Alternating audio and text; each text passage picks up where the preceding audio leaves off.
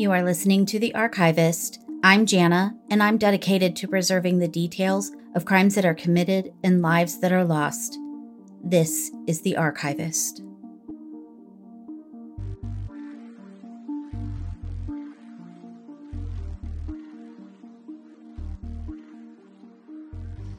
All right, welcome back to The Archivist. So you may be able to hear, it sounds a little bit different. I am sitting outside here at my son's baseball practice, and I just needed a little bit of a mental health break. So I am recording outside. I don't know if being in nature and being outside makes you feel any better. It makes me feel good. It gives me it refreshes me. And I really needed a mental health break this week, which is also why our story is going to be a little bit different, because today I need to talk about a survivor. And I don't know about you, but I need to hear survivor stories. I need to hear about how one person's resoluteness, I guess, is, if that's a word, is able to overcome. And the story that I'm going to tell you today is exactly that. This is a woman who decided that she wasn't going to go down without a fight. And if she was going to die, she would die trying. On June 12, 2010, 32-year-old Danielle Delpercio is driving home from a theater performance. By day, she works as a paralegal for a criminal defense attorney, but she is also an amateur actress, and she performs in her community theater in Conway, South Carolina. Conway is a small city in Horry County, South Carolina. There's about 25,000 residents, and it is located in the far northeastern corner of the state, sort of near Myrtle Beach. A lot of the articles that I found were actually like Myrtle Beach television stations and newspapers.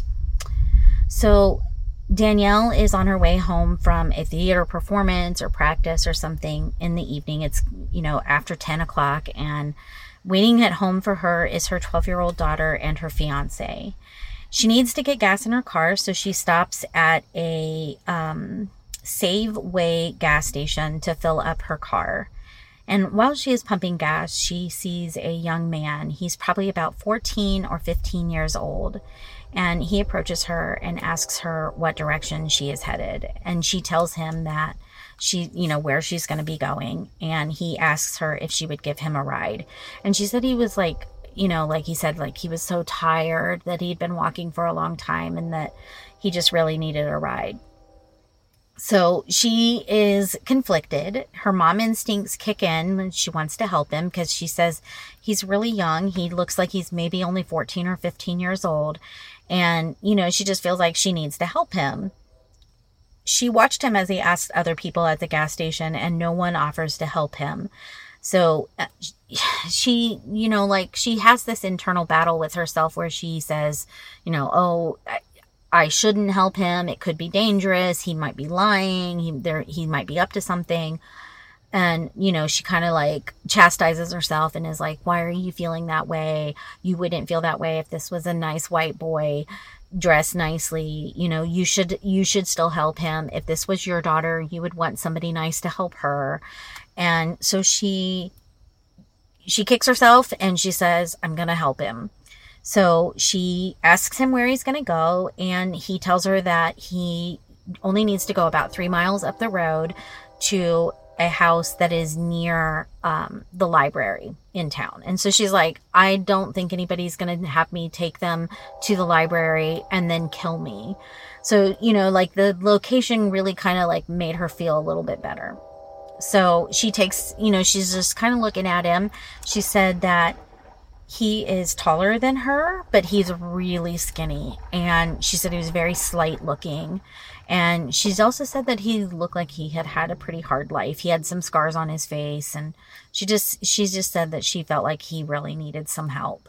So she tells him, get in the car. I will take you where you need to go. And so she drives up the road, and he directs her to a neighborhood near the library that is a nice neighborhood and has a really large house.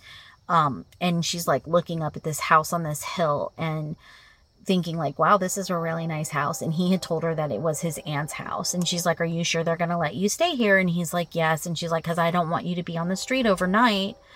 And she said, as she's like looking at this house in this big, nice neighborhood, she said, then he says something to her, but his voice has changed. She said it was no longer this, you know, meek and soft voice of a young boy. And she said instead it was a very deep and in control and very menacing voice. And she said that she turned around to look at this boy, and he is pointing a gun at her. Her first thought that ran through her head was, I should have known. You had doubts at first, and you should have listened. And I think that is such a sad thing to have run through your mind. Like, I feel like people that are willing to help, like when you are a nice person and you're willing to give of yourself, it's such a hard thing to have that taken away. Like, I really feel bad for people that stop doing nice things because they were taken advantage of. Danielle is, by all accounts, a very generous person. Her fiance and her mom both told her that they had warned her against helping people because this is something that she has done in the past. She said that in front of her eyes, this boy had transformed from a helpless and well-mannered boy into an intimidating, calculating, and violent man. He just exuded violence. Her mind starts to race, and she's scared, and she's trying to think about like what she could do to get out of this situation. And, you know, she said that her heart was pounding so hard that she was just certain that he could hear her heart. So this boy, and I'm not going to give his name. He was a minor at the time that this happened. He's not a minor now, but his name is out there. You can look up her case and you can find his name. But I'm not going to name him here. I'm just going to refer to him as the boy. So he demands that she give him everything that she has. He first asks for money, and she says, like, yes, I don't have very much money, but you can take everything that I have. And she just said she just wanted to let him see that she was not going to fight him.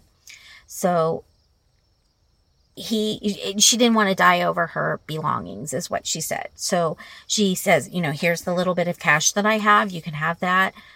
He says, well, do you have any credit cards? And she says, I have these debit cards. And he asks for the PIN numbers, which she willingly gives him. And again, she's like showing him, I'm not putting up a fight at all. So he sits there after she gives him everything and, you know, kind of like, she felt like he was like thinking like what his next move was. And probably because he didn't expect her to be so compliant, I think he thought he was going to have to fight with her or injure her in some way. And he didn't have to. So after a minute, he says he wants her car. And again, Danielle's like, I'm going to be compliant. She says, okay. And she starts to open the door and she starts to get out of the car. But he yells at her. He yells, no, stay in the car. And so she's like, oh my goodness. And he says, this is a quote. This is what she said he told her. He said, you're going to go where I tell you. You're going to turn where I tell you. And you're going to stop where I tell you. Do you understand? And she's like, yes, I understand. I will do what you say. Again, she's trying to be as compliant as she can. She's trying to keep him calm. So at this point, she says that he never takes his gun off of her. He's forever holding it in her side, which I'm like, oh my gosh, that must be so terrifying. And she also says that he doesn't take his eyes off of her. He looks at her the entire time. And she knew that he had a clear idea of where he was heading because he did not hesitate on where he told her to turn at all in the directions that he was giving her. So she in her mind is like thinking like, he knows where he's going. Is he taking me to like an abandoned house where he has friends waiting? Like, what is going to happen? You know, and her mind is racing. And she, you know, she's like picturing that he's going to have her drive onto the outskirts of town and that he's going to like leave her dead body. And she's like terrified, like, what if they never find me? Like, all of this is running through her mind while he's telling her where to go. He also starts quizzing her about the PIN numbers that she gave him. And he says that he thinks that she lied and that she gave him the wrong numbers. And so she seizes on this opportunity and says that, you know, like, I will take you to the bank right now and I will show you that these PIN numbers are real. I am not lying to you. And her, in her mind, she's thinking, if I can get him to the bank, maybe I can get away from him at the bank. He obviously thinks the same thing because he says no. He shoots that idea down completely. So again, she's like, how am I going to get away from this guy? I don't know. If you would like to see pictures from this episode, please visit our website, thearchivistpodcast.com. I always post pictures and important links, as well as listing all the sources for each episode. That's thearchivistpodcast.com. And at this time, I also have to remind you, this is a 14-year-old boy. He's a 14-year-old boy. And in my mind, when I'm thinking about this situation of somebody holding a gun on Danielle, or even like if I put myself in her shoes, a gun being held on me, I'm not picturing a 14-year-old boy. I have a son that is 14 years old, and he's taller than me, just like Danielle said that this boy was taller than her. So I understand like that size difference, but again, my son is a boy. He's not a man. He doesn't look like a man. But in my mind, as I picture being in this situation, I picture a man. And that's what scares me the most, is that this is such a young person. And so, like I just said, that, you know, he is taller than her at the time of this robbery attempt. I looked up his prison records, and he is now 6'3" and he's 235 pounds. Obviously at the time that this is happening, he's not that developed. Danielle continues to follow his directions, and she thought that he was taking her towards like the projects that are in Conway, but he then tells her to turn down 9th Avenue. And while this is all going, like, I can just feel her mind racing and the wheels are turning, and she's like trying to figure out what to do. Like, one of the things is that she was thinking is like, maybe he will like take me in deeper into the city as he's headed to wherever he's headed. And I can get into an area where there's like a gas station or a convenience store, you know, it's like something that's populated where there's going to be people, and I can get away from him there. But he tells her then to turn down 9th Avenue, and she doesn't do it. So this is the first time that she hasn't complied with his orders. He gets angry when she doesn't turn down 9th, and he tells her to turn down 10th Avenue. Like, immediately in his anger, he's like, well, turn down 10th Avenue. And this is like a charming little street in Conway. It has houses on both sides, and it has a median that has trees in it. And again, Danielle is still trying to think through, well, how can she get out of this situation? It's at this point that he asks her if she is scared. And again, she's trying to keep him calm. So she's like, what is it that he wants me to say? Does he want me to say I'm scared of him or not? And so she's like trying to answer the questions that he's asking her in the way, in what he expects the answer to be. And he also at this point begins to ask her very sexual questions, as far as what kinds of things that she likes sexually. And these are threats.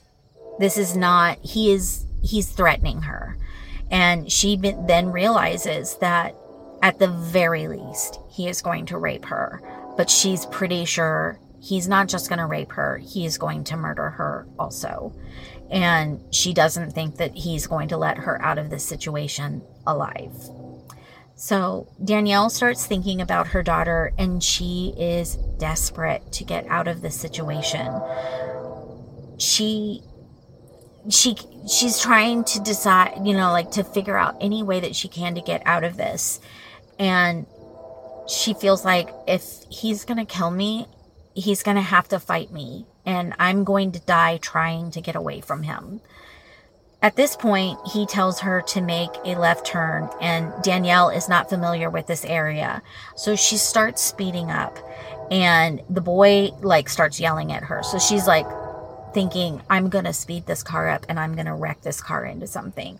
And she floors the gas pedal and she's screaming no at him as he's, like, telling her to stop and slow down and turn here. And she floors the gas pedal, and as she's racing this car forward, she aims it towards the trees that are in the center median of the road. As she is doing this, she hears what sounds like a firecracker go off, and then her ears start ringing, and she realizes that she has been shot.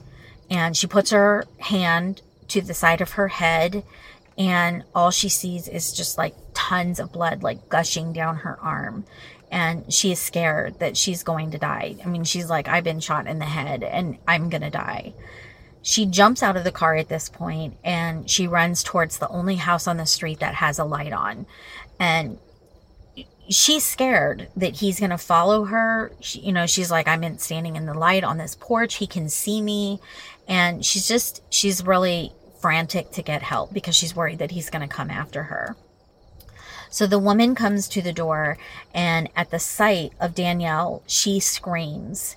A second lady steps to the door and throws open the door when she sees her, and, she pulls Danielle in. She sees all this blood gushing all over her, and Danielle is, like, begging, and she's praying, like, please don't let me die. And so these two women call 911, and, they're trying to reassure her, but she's feeling herself grow weaker, and she is terrified that she will die. And I'm going to play part of that 911 call for you now. Someone just came to my back door. I do not know her name. She has blood on her, and she's screaming. Do you need an ambulance? Yes, hurry up. There's blood all over my floor. Okay. So while these women are tending to her and calling 911, she starts to get scared that he will go to her house and kill her daughter. She realizes that he has her driver's license, so he has her address. She feels her cell phone in her back pocket and she gets it out. I don't know how she had the presence of mind to even do this, but she did. And she calls her fiance and she says, don't ask me any questions. You do not have any time. You just need to please get, she says her daughter's name, and get out of the house. Please leave. And at this time, the police with an ambulance arrive and they take the phone from her and they fill him in on what has happened. They tell him that she has been shot, she's been carjacked, they're helping her, they're going to take her to the hospital. So I can't even imagine how terrifying that had to be. Danielle is very lucky. The bullet had entered her skull behind her ear and traveled basically towards the center of her brain, but it hit a bone and stopped short, just literally like millimeters from her brain stem and spinal column. So doctors determined that it is too risky because of the placement where the bullet is, that they cannot remove it. And they're hopeful that the bone and the brain will heal around the bullet and that, she'll be fine. In the end, she didn't suffer any paralysis or deafness in her ear. She did have a broken neck because of the bullet. And she had to wear like a stabilizing collar around her neck to help her heal and to strengthen her bones. But doctors, they hoped that the bone would heal and she would be okay. The 14-year-old boy was found about 30 minutes later, literally joyriding around town in Danielle's car like it was a trophy. So Danielle was just struck by the callousness. Like, what kind of person can shoot, harm another person who is offering kindness and help? He was charged with attempted murder, armed robbery, kidnapping, and carjacking. At the time of his arrest, he was charged as an adult, which would have made him eligible for life without parole. However, this issue of charging juveniles as adults is controversial, and the Supreme Court has heard several cases regarding the matter. So beginning in 2005, the Supreme Court allowed brain science about adolescents to be heard in cases regarding the death penalty for a person under age 18. And the Supreme Court ruled that juveniles cannot be sentenced to death. They wrote that the death penalty is a disproportionate punishment for the young. Immaturity diminishes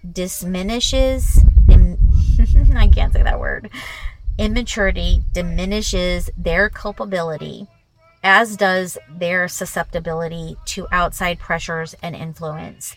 Their heightened capacity for reform means that they are entitled to a separate set of punishment. So in 2005, the Supreme Court ruled in favor of the juvenile, stating it's unconstitutional, and the ban for the death penalty also included mandatory life sentences. Between 1976 and 2005, 22 defendants under the age of 18 were executed, and the 2005 ruling affected 72 inmates in 12 states, so they had to be resentenced. In 2010, using the Roper decision, another case was brought to the Supreme Court contesting life without parole for juvenile offenders, and the court called life without parole an especially harsh punishment for a juvenile. A 16-year-old and a 75-year-old, each sentenced to life without parole, receive the same punishment in name only. Limiting the use of life without parole did not guarantee such individuals would be released, but it does guarantee a meaningful opportunity for release. More has happened to change the laws against mandatory life sentences for teens since 2010. In 2012, there was another Supreme Court ruling that a mandatory life sentence violated the Eighth Amendment right we are all afforded. And so by 2012, when this boy who had carjacked Danielle and attempted to murder her, he was already in prison. So his sentencing changed. It matched the 2010 ruling. He went to trial. The state could not try him as an adult. They also could not give him a mandatory life sentence. He pled guilty to all charges and was sentenced to 16 years in prison. And he did remain in a juvenile facility until he turned 17 and was then transferred to an adult correctional facility. And I know if you've listened to true crime, you've probably heard the just wailing and crying and outrage that attempted murder does not hold the same weight as murder, when it should. I mean, truly, just because they didn't succeed doesn't mean that their intent was not to murder. So, you know, I don't know. I flip back and forth, but especially on this one, I really wish 16 years doesn't seem like enough. So he is set for release in 2026. So we're, 4 short years away. His prison records do not show a rehabilitated person. He has so many infractions. I think when I downloaded the PDF of his prison record, I want to say it was 6 pages, but 4 of those pages were infractions, line by line by line, which is crazy. He has not taken advantage of any of the programs that I can see that the prison system offers, like no education, no job training. And I'm pretty scared about what he may do in public life. One of the articles that I read on this case, Danielle's family, her mother and her fiance, both said that Danielle's trusting nature is one of the reasons that so many people love her. She is kind and always willing to help. She has a big heart and she looks at the inside of people and not their outside. And the writer of the article went on to say, I felt like this was a very poignant point. He said, she is the one who made the fateful decision that will forever alter her life. She's the one who was initially concerned in the car, not for her safety, but for a boy she thought was 13, who might have a drug-addicted mother or might have trouble finding a place to sleep that night. She is the one who saw a boy morph from meek to menace. She's the one who heard him use 4-letter words and sexual threats. But she's also the one who decided to crash her car into a tree, and she's the one who decided if she would die, she would die fighting. She is now the one who will have to decide if she will build a wall between herself and the rest of the world, or if she will go on living as the person who fights for the underdog. Danielle did not leave this terrible ordeal unchanged, and she says about herself, "I always said I don't think there are bad people, but just good people who have done bad things. I don't think I'm that liberal anymore. I didn't have any guard up. I do now. I don't think that change is a bad thing." And I agreed with her. It is good to have your guard up, to listen to that voice in your head that says this might be dangerous or this situation might not be what it appears. But I also want to say that we need to keep helping others. If you can do it in a safe way. So, maybe the right answer isn't giving the ride. Maybe the right answer is offering to call someone for help in a safe way. Take them somewhere. I will get you help. I will give you money, whatever it is, but not to allow yourself to be vulnerable like Danielle did. But I'm so proud of her. I am proud of her making up the decision in her mind that she was not going to go down without a fight. And because of that, she is still alive. So I hope this was a good mental break for everybody. Hopefully the sounds of baseball practice and trains and crickets and wind weren't too distracting. I just felt like I needed to be in nature and I needed to feel calm this week. So take care of yourself when you need to. Thanks for listening. Bye. If you would like to suggest a case or you have any questions or comments, you can email us at contact@thearchivistpodcast.com. You can also visit our website, thearchivistpodcast.com, where you can see pictures, read show notes, see our sources, and also find links for our other episodes. Have a great week. Thank you for listening. Bye.